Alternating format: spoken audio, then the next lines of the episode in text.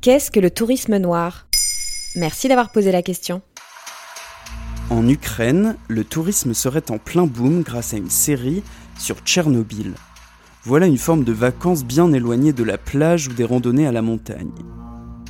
On parle de tourisme noir pour les visites organisées dans des endroits associés à la mort, lieux de bataille, d'accidents, de crimes, de massacres ou de catastrophes. Cette forme de tourisme connaît un engouement certain, qui permet d'entretenir les mémoires, mais qui pose aussi quelques questions éthiques.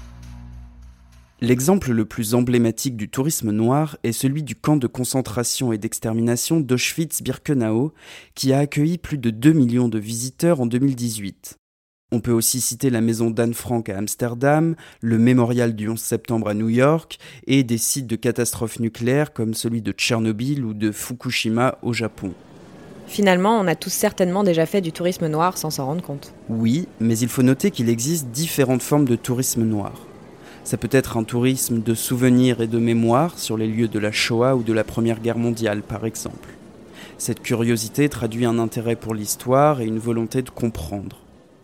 Cependant, le tourisme noir n'est pas à l'abri de dérives voyeuristes, dans quel cas certains parlent de tourisme macabre, comme à la frontière mexico-américaine où il est possible de se glisser dans la peau d'un immigrant clandestin, une pratique qui gêne certains survivants ou descendants de victimes.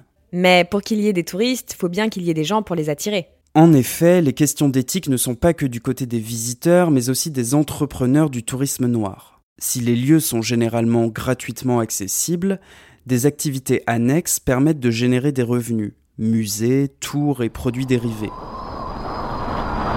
Avec le Katrina Tour, il est ainsi possible de partir sur les traces d'un ouragan pour la modique somme de 50 dollars. Des régions entières peuvent bénéficier de l'économie du tourisme noir. Cette activité économique ne pose généralement pas de questions lorsqu'elle a un but pédagogique ou de mémoire. En revanche, face aux protestations internationales, le maire de la ville voisine au camp de Birkenau a dû renoncer en 2002 à construire un centre commercial de 5000 m2 à l'entrée du camp.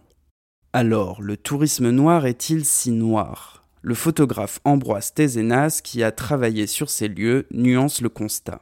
L'offre, elle est là. Elle est certes un peu sélective et dangereuse parce que finalement, ça dresse un portrait de l'histoire qui est assez sélectif et donc faux.